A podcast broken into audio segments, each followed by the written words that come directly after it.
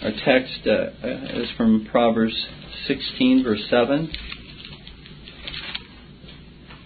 Proverbs 16, verse 7.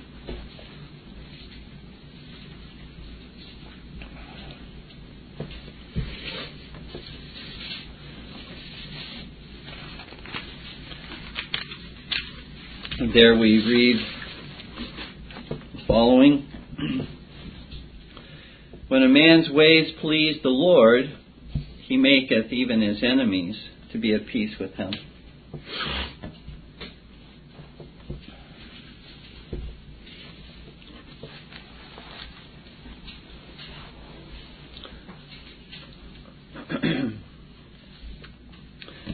the Lord has commanded us through the Apostle Paul to live peaceably with all men as much as is possible as much as we are able.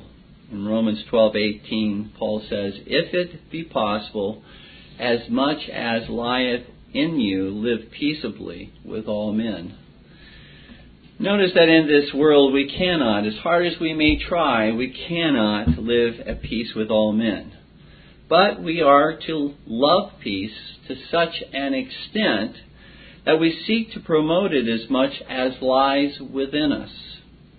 Here we see that we are not to be like those who enjoy bitter conflicts, who uh, live to stir up debate and controversy, whose lives are almost boring without stirring up some trouble uh, in the family or in the church or at work. Furthermore, we are called by our blessed Savior to be peacemakers in promoting reconciliation amongst one another rather than division. Blessed are the peacemakers, for they shall be called the children of God. Matthew 5 9. Dear ones, one of the many delights that will make heaven what it is, is that there will no longer be conflicts wars, disagreements, or divisions. All of that will be gone, forever gone in the past. What sorrow and heartache attends the fierce conflicts in families between spouses or between children and parents. How our families, dear ones, need the peace of Christ actively working in them to remove these painful, sorrowful battles. How the Church of Jesus Christ needs the peace, purity, and unity of Christ in order to heal her many divisions and to fulfill the prayer of Christ that we find in John 17:21 where Christ prayed that they all may be one.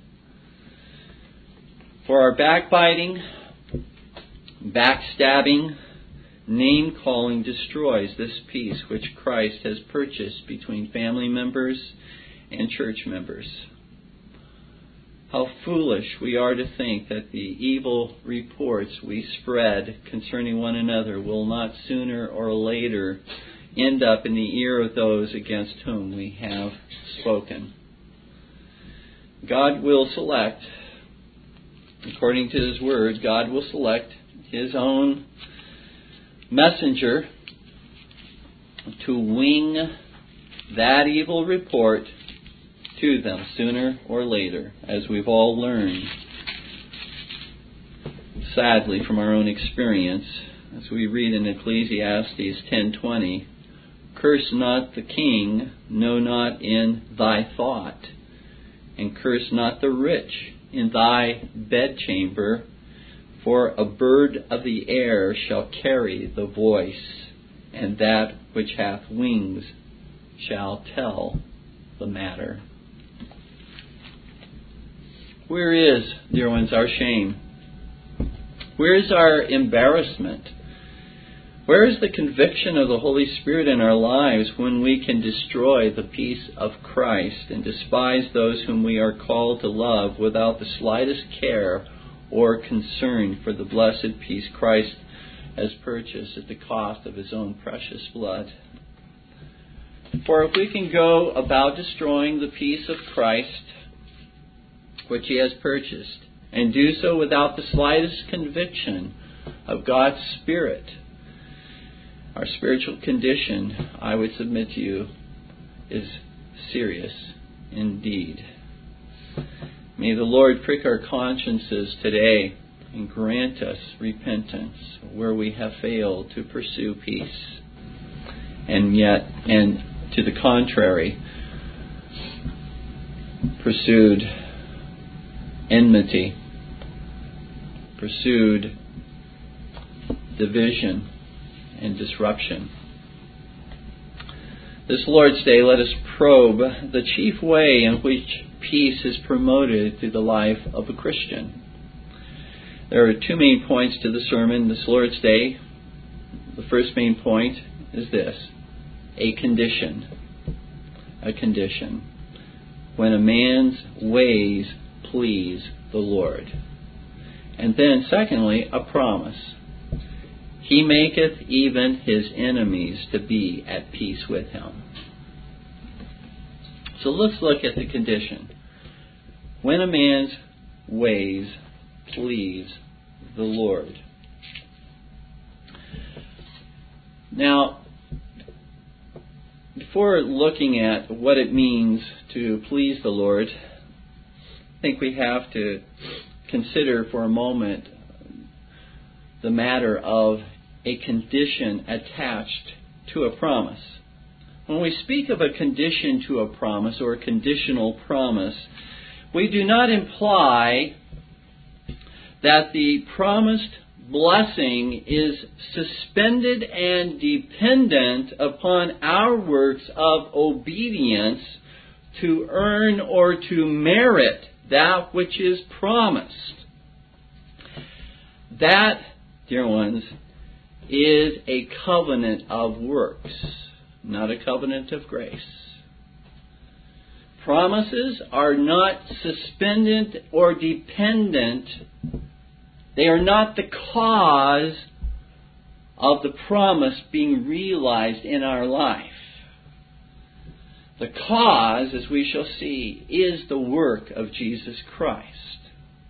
The means may be our obedience, our faith, but the cause is Christ and His fulfilling the covenant of grace. Otherwise, we are living under a covenant of works. The conditions which we perform, therefore, dear ones, are not the cause for our enjoying promised blessings in the Christian life. They are rather the divinely appointed order and means by which we enjoy promised blessings in the Christian life. For neither can we earn or merit our justification and salvation at the very outset of the life of grace, nor can we earn or merit our sanctification and growth in Christ thereafter in the life of a Christian in the life of grace. To understand that God's promises ultimately depend upon our performance, to enjoy them is to rob God's promises ultimately of their most essential character. Namely, that they are freely purchased for us by Christ and freely given to us by Christ. Thus, to view the conditions attached to promises in the Scripture as our righteousness and not Christ's righteousness, as our merit and not Christ's merit, as dependent upon us and not dependent upon Christ, is to cast ourselves, as I said, back upon a covenant of works, wherein we may have reason to boast before God and boast before man. Thus, dear ones, in a strict and formal sense, we may say that all of the promises of God in Christ Jesus are unconditional to us For the formal condition of all the promises of God to his people is Christ's obedience in fulfilling the covenant of grace and not our own obedience. In fact, we might also say that the conditions by which we come to enjoy all of the promises of God are unconditional for the same reason. All of the promises of God are unconditional for the same reason. They too, every single last one of them, has been earned for us and purchased for us by the obedience and the righteousness of Jesus Christ. Thus, when we come to Proverbs 16:7, the condition of making our ways pleasing to the Lord is not the cause of peace. It's not the cause of our enemies being at peace with us. But rather, the graciously bestowed order and divinely appointed means by which God brings peace. Not the cause, but the means. For even when our ways, dear ones, please the Lord, it is all of God's grace, God's free gift to us, even though we are made active in the process. We're not totally inactive in our enemies being made peace with us.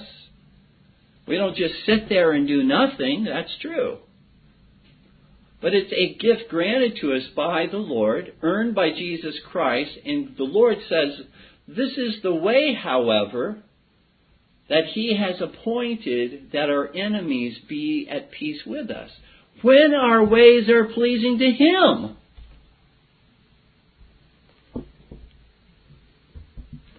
And do not think, dear ones, that this promised blessing of peace with man is any less a precious gift paid for by the life and death of Christ than is peace with God.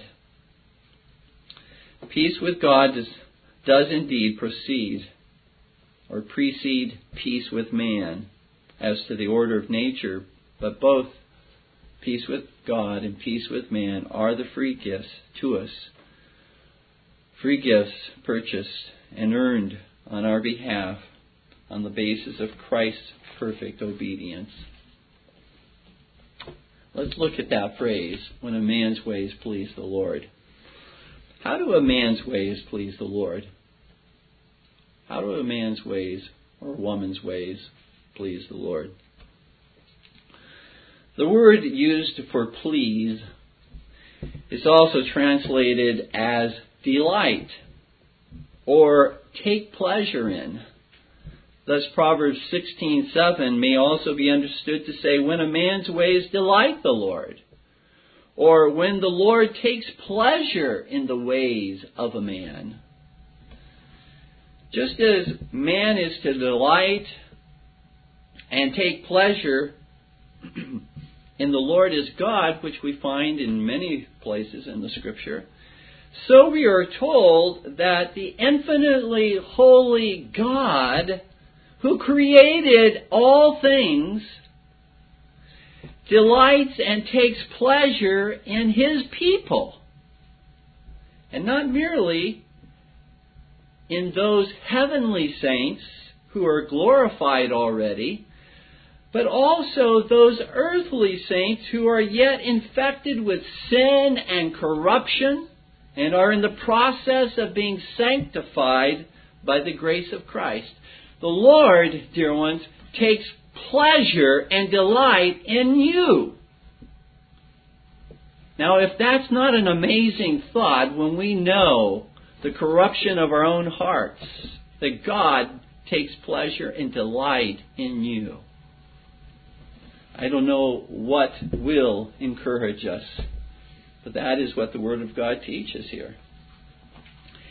Here is one of those amazing truths concerning which our meditation and contemplation can never plumb the depths, even in an eternity of contemplation and reflection.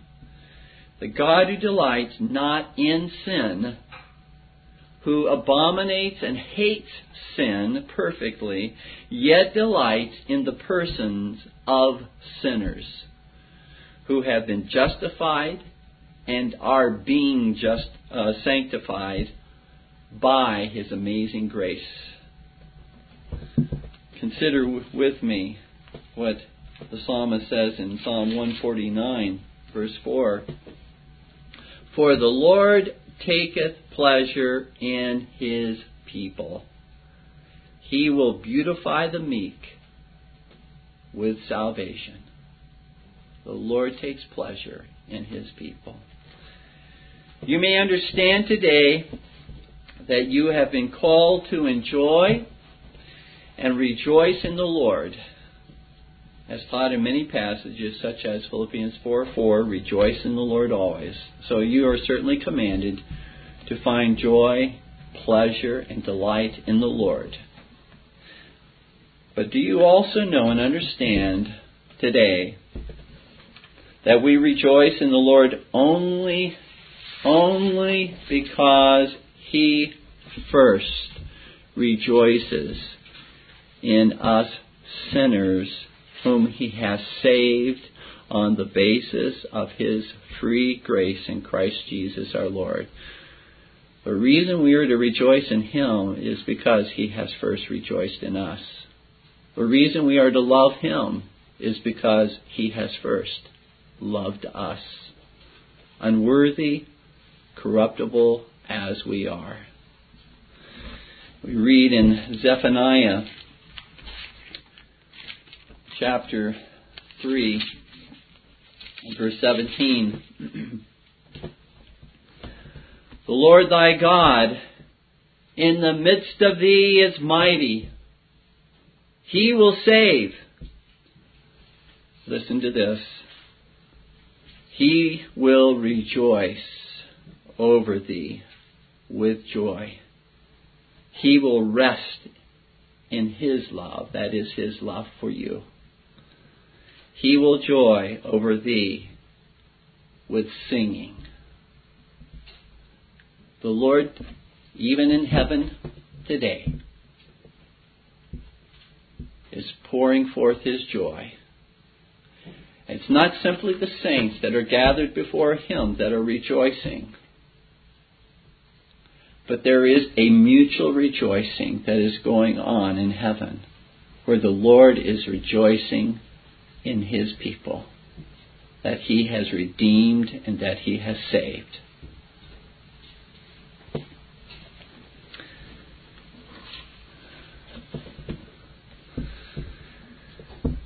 God rejoices, dear ones, in us because we are, by faith, in Jesus Christ, who is God's chief joy.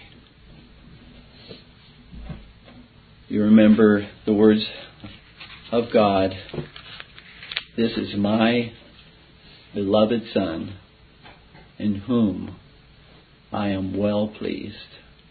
And when we are in Him, who is well pleased before God, we likewise find that God takes pleasure in us. It is essential that we realize and acknowledge that our ways can only please the Lord because we have been united to Christ and our persons are only acceptable through the righteousness of Christ. Dear ones, our works of obedience are never acceptable in us or in themselves that is, in the works themselves. Our works are only and ever acceptable in Christ, in spite of their many weaknesses and in spite of their many imperfections. This is testified to in the Westminster Confession of Faith, chapter 16, section 6, under the heading of Good Works it says, Yet notwithstanding, the persons of believers being accepted through Christ, their good works also are accepted in Him, that is, in Christ, not as though they were in this life wholly unblameable and unreprovable in God's sight, but that he, looking upon them in his Son, is pleased to accept and reward that which is sincere, although accompanied with many weaknesses and imperfections.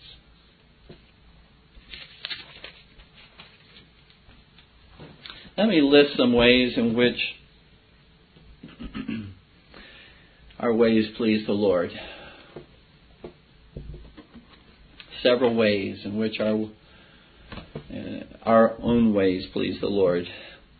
First, our ways are pleasing to the Lord when we are fair and just in the way we work, according to Proverbs chapter 11, verse 1. A false balance is abomination to the Lord, but a just weight is his delight. A just weight is his delight. Fairness in our business dealings is a delight. Our ways are pleasing to the Lord when we are fair and honest in our business dealings. Joseph found favor with Potiphar, you'll recall and was entrusted with the care of his whole household due to his fairness and to his honesty. He worked in the light of God being his master and not merely Potiphar being his master. And so the question is in all of our cases,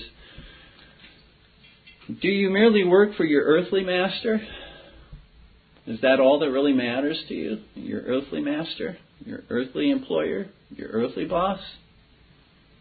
Or do you work for your heavenly master ultimately? And this comes, rubber meets the road when it comes to Sabbath issues. And our earthly employer wants us to work unlawfully on the Sabbath. Or our earthly employer wants us to tell a little lie for him or exercise a little deception for him,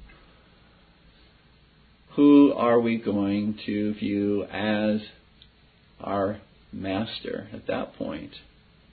Our earthly employer or our heavenly master?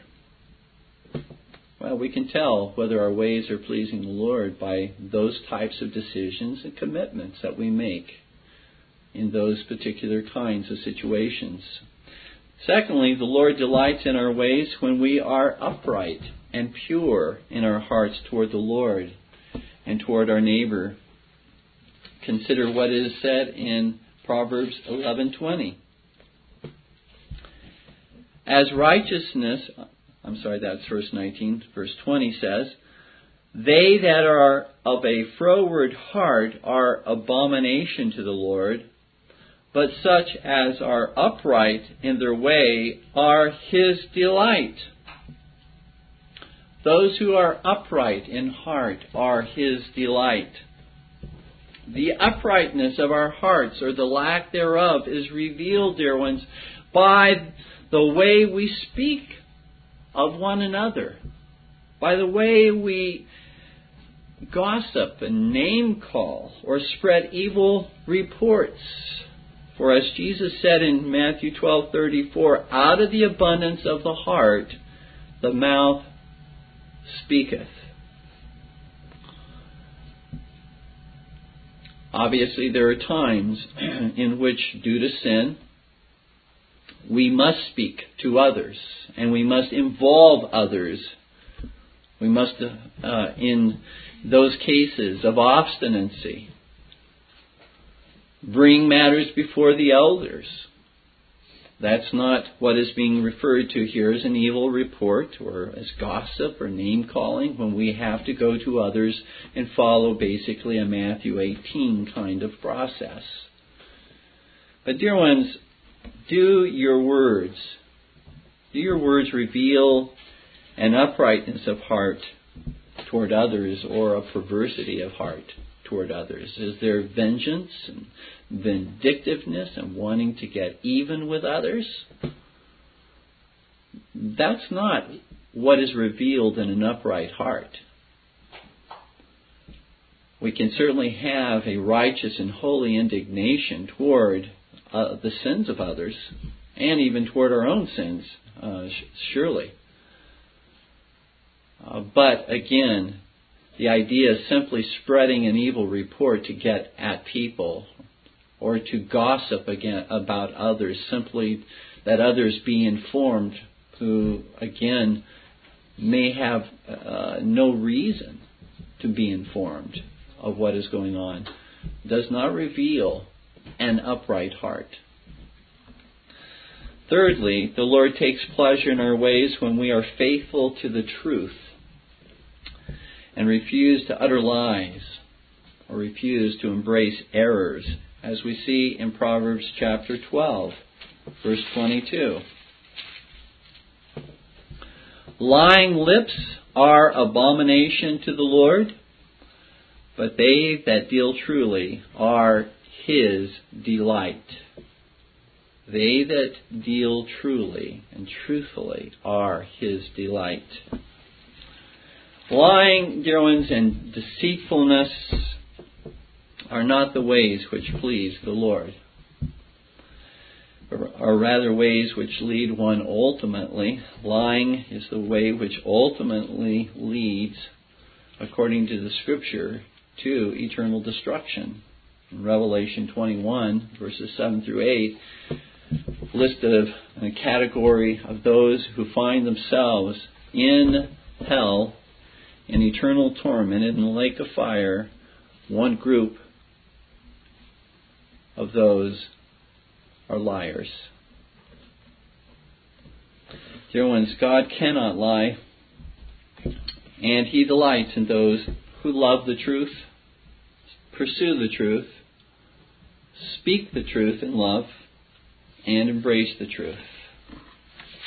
God delights in those who are honest, who are not deceptive in their ways.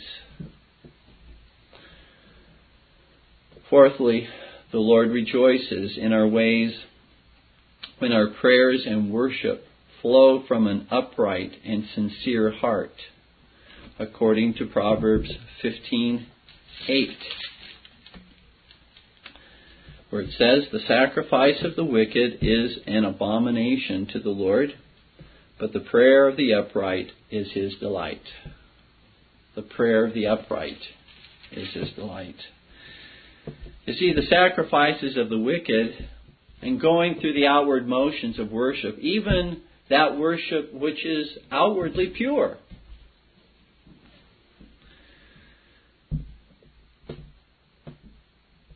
But if that worship proceeds from an impenitent and unforgiven heart, from a heart that is filled with self righteousness, filled with self merit, that is filled with pride. That worship, according to the Lord, is an abomination to Him.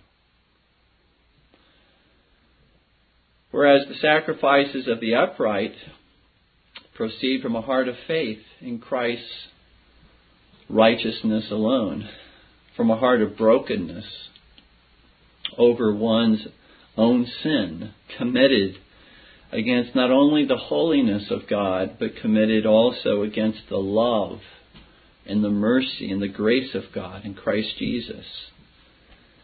Worship that proceeds from a heart of forgiveness, having received forgiveness from God, but being willing to forgive one another. And from a heart of loving thankfulness for God's mercy in Christ Jesus. Listen to the heart of one who understood true worship as it's offered to the Lord, even even after very gross and aggravated and heinous sin, listen to the words of David in Psalm 51, verses 16 through 17. For thou desirest not sacrifice, else would I give it. Thou delightest not in burnt offerings. The sacrifices of God are a broken spirit, a broken and a contrite heart. O God, thou wilt not despise. Thou wilt not despise. Fifthly, the Lord delights in our ways when we fear Him and reverence Him with a holy awe and wonder, and take Him and His commandments seriously in our lives. Consider the psalmist and what he says in Psalm 147, verses 10 through 11, with regard to how God delights in those who fear Him. Psalm 147, verses 10 and 11. He delighteth not in the strength of the horse. He taketh not pleasure in the legs of a man. The Lord taketh pleasure in them that fear him, in those that hope in his mercy. You see, dear ones, those who look to their own resources, their own gifts, their own abilities, their own possessions, their own job, their own intellect, their own works as their safety and as their security in this life or in the life to come, do not fear the Lord, as is here commanded. And as the Lord calls us to have if we would have the Lord to delight in us. For that in which, dear ones, you trust, and that in which you ultimately place your safety and security is that which you fear and take most seriously. Dear ones, who or what do you fear above all else? Above anything else, who or what is it that you fear? Do you fear those who can merely destroy these mortal bodies, but after that can do nothing else? Or do you fear Him, the one true living God, who is able to cast both body and soul into hell? Do you fear Him most? And supremely? Do you hold him the greatest awe and wonder and take him most seriously? There must never forget that courage is not the absence of fear. But rather, courage is fearing God reverencing God for His greatness, His power, His majesty, hold, holding Him in holy awe and wonder more than you fear any one or anything else. That's true courage. And you can have this huge hulk of a man, and yet this tiny, very small, petite woman, or even a child, and that big man can be the biggest wimp. And that smallest child or that most petite woman be filled with the greatest uh, degree and amount of courage because she fears the Lord. It's God whom she takes seriously and holds in great awe and wonder. And so never confuse those who can kick down a door and break into a house and and take weapons and kill hundreds or thousands as having the greatest amount of courage, or having courage in the biblical sense at all, but rather look to those whose fear is the Lord, who take God most seriously as having the greatest degree of courage and biblical courage.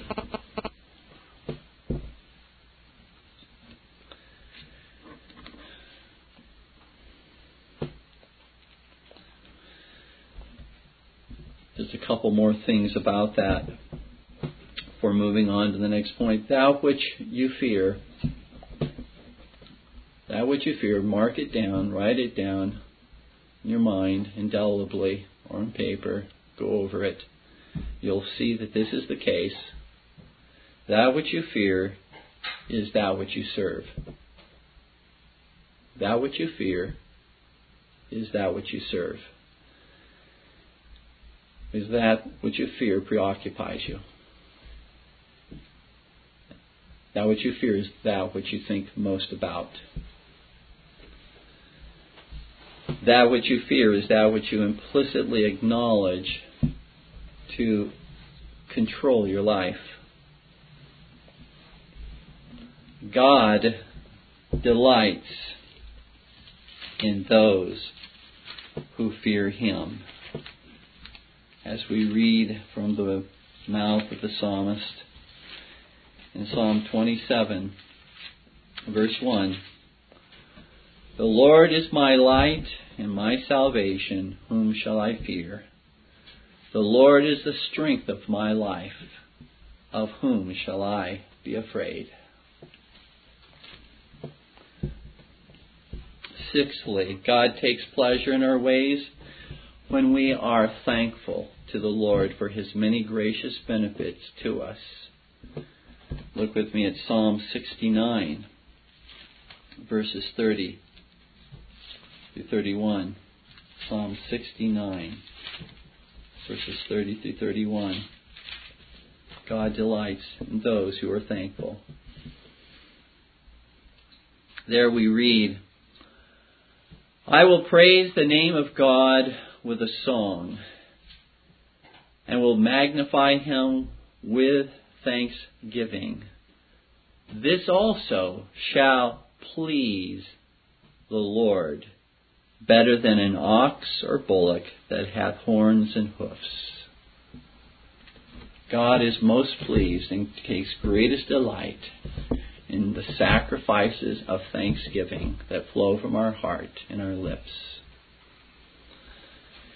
Rather than all the money and all the offerings, not to say that we shouldn't give to the support of the ministry, but God delights most in a thankful heart. He takes pleasure in our giving praise unto Him for His bounty and for His goodness. You see, dear ones, our discontentment, our envy, our covetousness, our anger over God's uh, providence in our lives, our murmuring against our lot that God has brought in our life, and even our mere forgetfulness, even if we do not murmur in a positive way against God, speaking against God, but even our mere forgetfulness to be thankful to the Lord of His many benefits leaves us with an unthankful heart.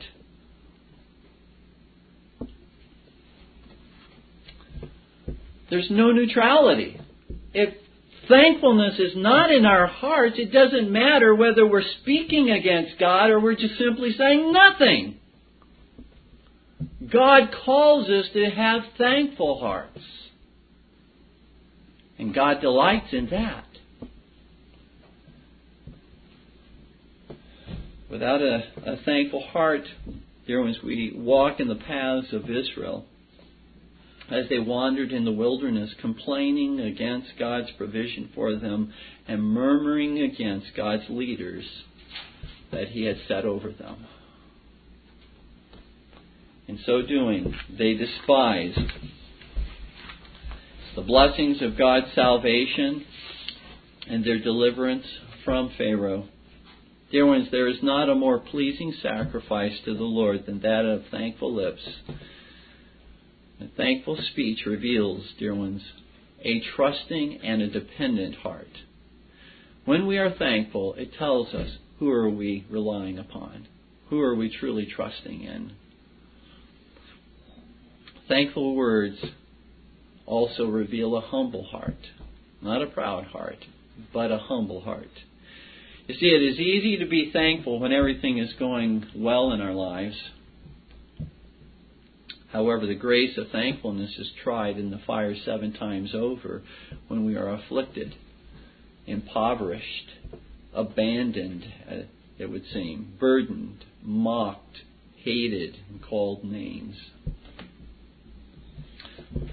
Let us consider, dear ones, the words of thankfulness, even in the midst of great fiery trials, tribulation, and affliction that are uttered in Habakkuk chapter 3, verses 17 through 19. Although the fig tree shall not blossom, neither shall fruit be in the vines, the labor of the olive shall fail, and the field shall yield no meat. The flock shall be cut off from the fold, and there shall be no herd in the stalls. Stop for a moment. Those aren't the best of times that he's just described. Those are very trying times. Probably none of us presently find ourselves to the same degree of times as are here spoken of, though we can certainly relate to varying degrees to being without various things in our lives. But these are very, very difficult times of which he speaks. But the verse doesn't end there. The verse continues, Yet I will rejoice in the Lord. I will joy in the God of my salvation. The Lord God is my strength, and he will make my feet like hinds' feet, and he will make me to walk upon mine high places.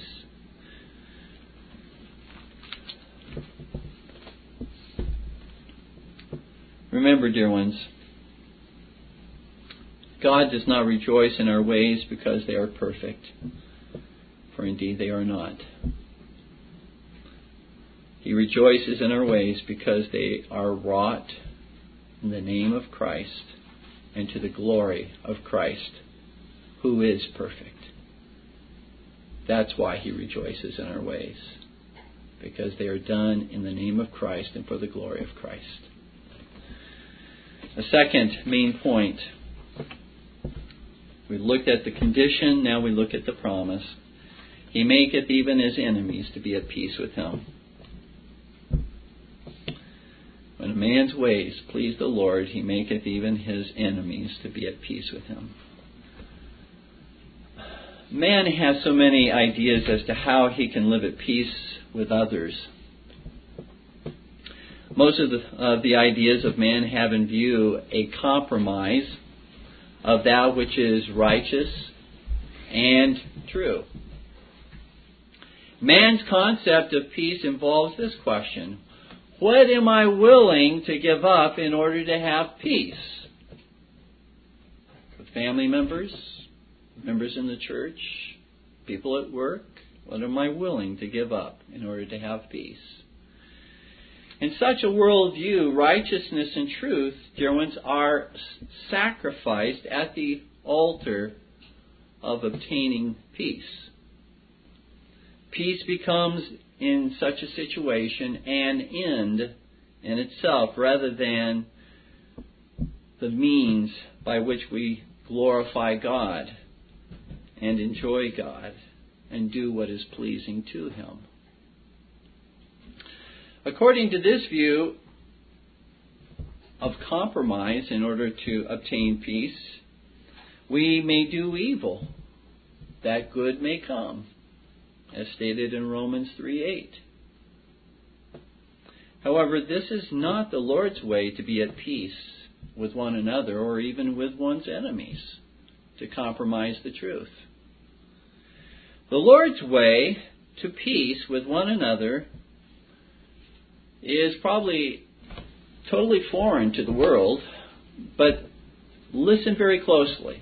The Lord's way of bringing peace to enemies, and if to enemies, how much more to friends, how much more to family members, how much more to members of the same church. The Lord's way to bringing peace is to please Him, is to be found a delight to God, as we've already described, is to do that which is pleasing to Him. It is to uphold righteousness and truth rather than to destroy, destroy or compromise righteousness and truth. For when a man's ways please the Lord, he maketh even his enemies to be at peace with him. You know, dear ones, that truth, that in that passage of Scripture, sets us free. As Jesus said, the truth shall set you free. That truth sets us free. We don't have to play games to be at peace with others. We don't have to compromise righteousness or truth to be at peace with others. We don't have to plead and beg forever and a day to be at peace with others. We don't have to take on some sense of false guilt in order to be at peace with others. If the enmity between us is not due to our own sin. Of course, if it is due to our own sin, then there's a way to deal with that, to remove that enmity by way of our own repentance, confession, and seeking forgiveness. But, dear ones, this particular truth, with this truth, when a man's ways please the Lord, he maketh even his enemies to be at peace with him. With that truth in mind, we can rest. We can relax and cast ourselves upon the promise of God. With this promise of peace, God's grace may be manifested in our seeking the Lord's joy. That would be our focus. That would be where our primary attention is, is, is turned. How can we bring God joy? How can we bring God delight and pleasure by our loving obedience to His commandments? You see, here is a God centered view of peace with man rather than a man centered view of peace with man. According to this view of bringing peace, our job, our primary job here, is simply to be pleasing to the Lord. Doesn't that simplify things? We can make things so complicated when there is enmity, when there are divisions, etc., etc. But this simplifies things when a man's ways please the Lord, he makes even his enemies to be at peace with him. How often we act the part of the Holy Spirit in seeking to change someone from being an enemy to being a friend. Dear ones, only God can change the heart of sinners. We will likely and more likely make enemies of people than friends if we try by our own resources and good intentions to change people from being our enemies to being our friends. We'll probably drive them further away. Or if we don't drive them further away, we will have compromised the truth and righteousness, which is even worse. Or if in change, or, or, or if changing enemies into friends becomes, dear ones, an idol to us, which it can, because we so much want there to be peace, we can actually make that an idol to us. Preoccupies us. Everything we do is focused around that. Everything we think is focused around that. It can become an idol to us where truth and righteousness then again are compromised. And we will find that our ways then are no longer pleasing to the Lord.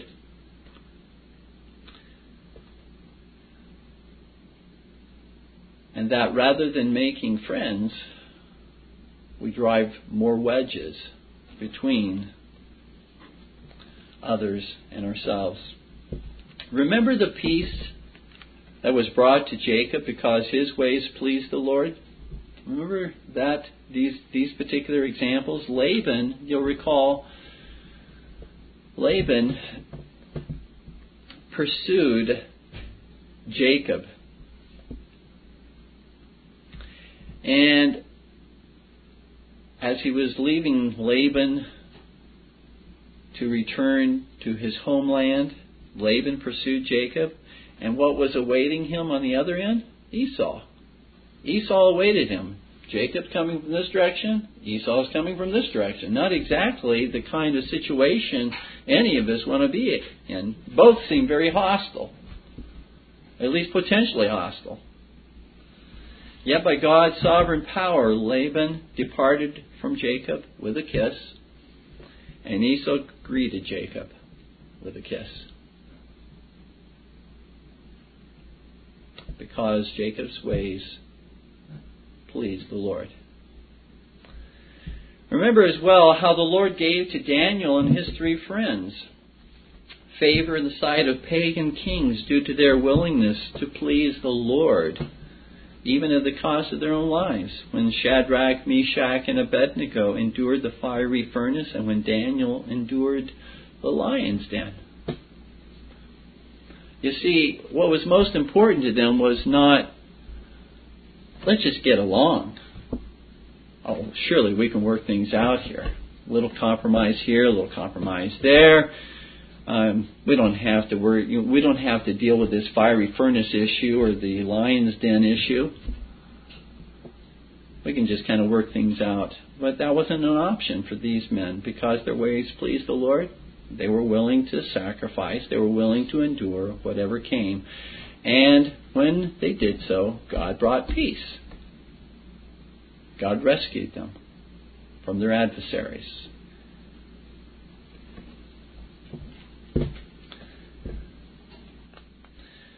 This promise, as with all promises, is fulfilled by God's sovereign power, for he that holds the king in his very hand and turns the king's heart wherever he wills is able to bring peace even with those who are hostile to us. If we do not believe this, dear ones, if we do not believe that God is able to turn enemies into friends, make those who are hostile friendly to us, we don't believe this, how could we believe that God could take a heretical Saul who hated and persecuted the church and make him into an apostle Paul who loved the church, was willing to lay down his life for the church. Dear ones, let us trust in the power of God to change the hearts of men whether in your, your family, whether in the church, or whether at the workplace. Let us realize our own inability to change adversaries into friends apart from the grace of God. Let us rather keep our faith firmly in Christ, seeking in all that we do to please Christ in the way that we speak and act before others. Even the national enemies of ancient Israel were held back by a fear imposed upon them by God when their ways were pleasing to the Lord. As we find in 2 Chronicles 17:10, the reason that these enemy nations around them did not attack Israel was because it says the fear of the Lord was upon them, was upon the enemies. And that's because, again, during those times, Israel's ways pleased the Lord. But when Israel's ways did no longer please the Lord, what happened? The enemies attacked the enemies came in, took them into captivity. Dear ones, we must be careful that we do not make peace with men at the expense of making enmity with God. Can't have it both ways.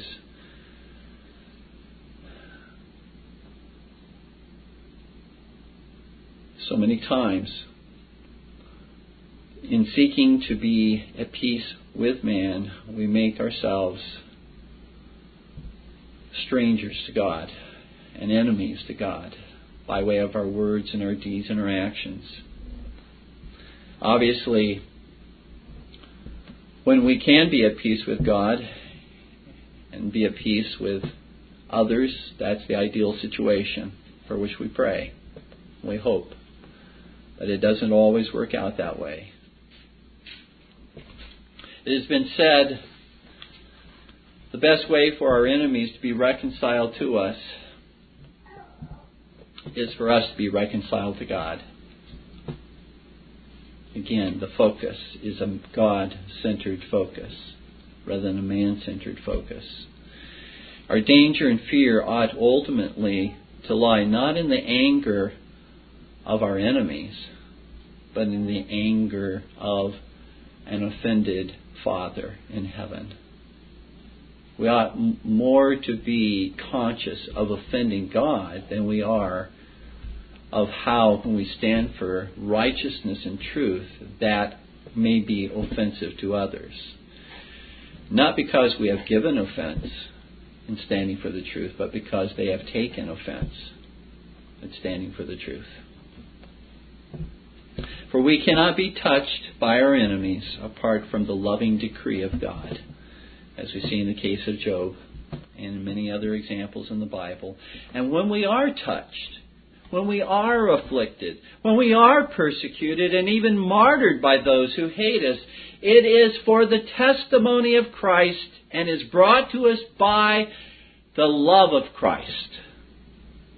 Remember those kings who thought they might have peace with their enemies at the expense of God's truth and righteousness, like Jehoshaphat, righteous king, but he thought he could have peace with his fellow men at the expense of the truth. Jehoshaphat befriended wicked King Ahab, and Jehoshaphat nearly lost his life in battle when the Assyrians mistook him for Ahab. You see, there was the, retur- the returns of a compromised peace are damaging and hurtful to ourselves and to others. For a compromised peace is not pleasing to the Lord. Herein, Herein, dear ones, is stated our hope and confidence, even for that millennial reign of, of Christ from heaven here upon the earth. It will not be, be brought about by a compromise of righteousness and truth. It will not be brought about by man strategizing amongst themselves and merely pooling their own uh, mere human resources together that peace that will encompass the world in unity within the church and amongst the nations will be built upon the fact that God's people stand squarely upon Christ, His righteousness, and His truth. That's called reformation. When God brings reformation, God brings peace. Ultimately, all our enemies will either be silenced or reconciled, either silenced or reconciled to those whose ways please the Lord. Because there's coming a day when our enemies will never hurt us again, will never be able to touch us again. Whether our enemies be sin, temptation, death, diseases, Satan, or the ungodly. There's coming a day when our enemies will never be able to touch us again. For when Christ returns, and death issues forth into life, all our enemies, like death, will be swallowed up in the victory which Christ has purchased by his death and has won by his resurrection.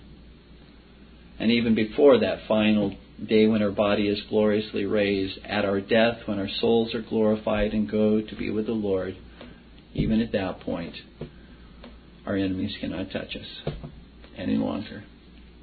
And so the Lord will fulfill this promise.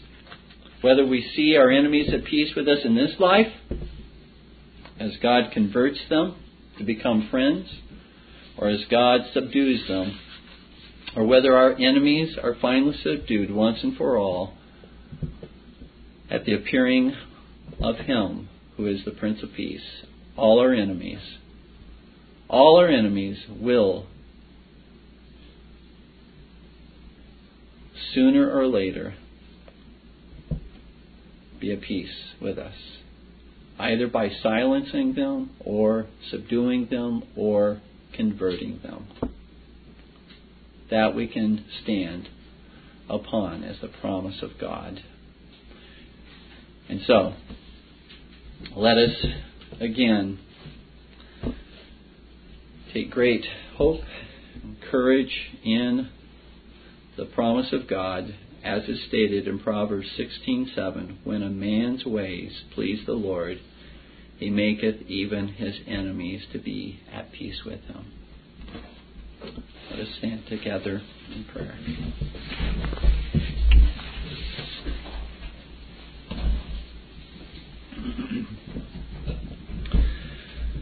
Our Heavenly Father, we confess our sin of fearing our enemies more than we feared Thee, believing and making an idol of peace and reconciliation at the expense of offending Thee by our compromise of the truth and righteousness.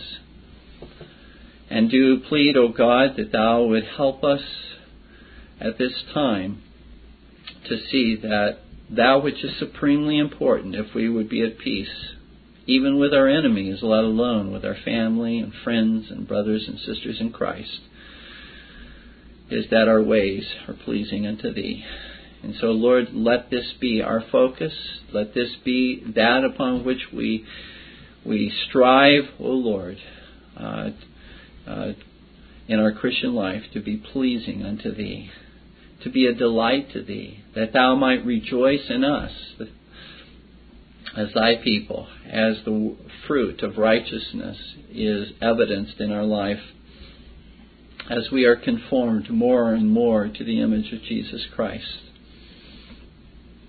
We do ask, Lord, that thou would work peace, Lord, uh, uh, that peace which thou hast ordained, that thou would bring that peace to bear, uh, Lord, in thy church. For, O oh God, our hearts grieve, our hearts indeed sorrow over the enmity and division that exists within it.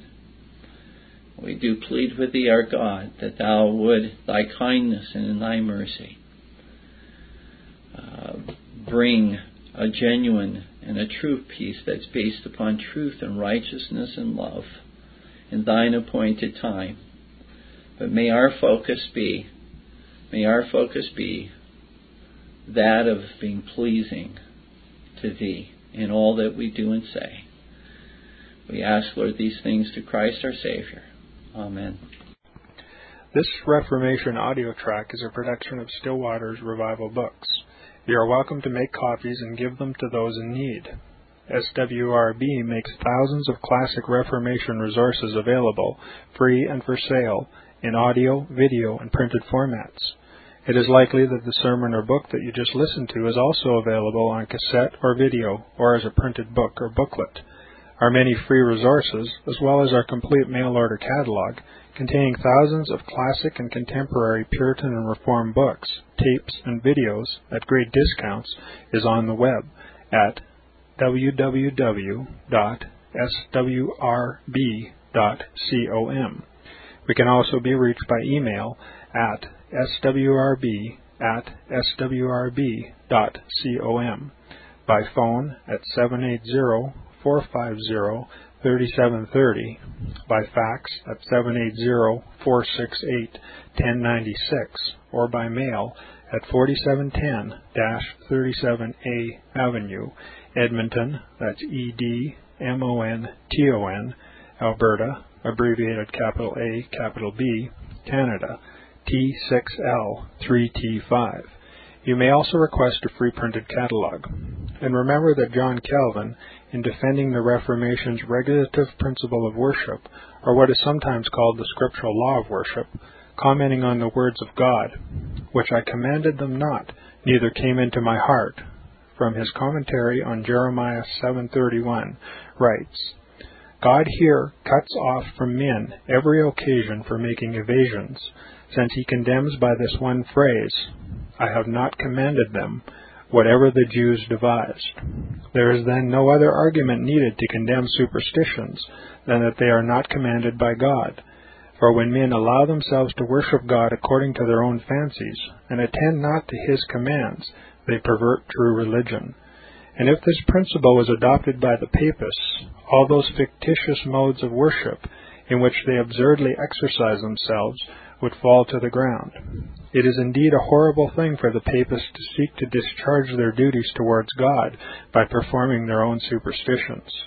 There is an immense number of them, as it is well known, and as it manifestly appears. Were they to admit this principle, that we cannot rightly worship God except by obeying His word, they would be delivered from their deep abyss of error. The prophet's words, then, are very important when he says that God had commanded no such thing, and that it never came to his mind, as though he had said that men assume too much wisdom when they devise what he never required, nay, what he never knew.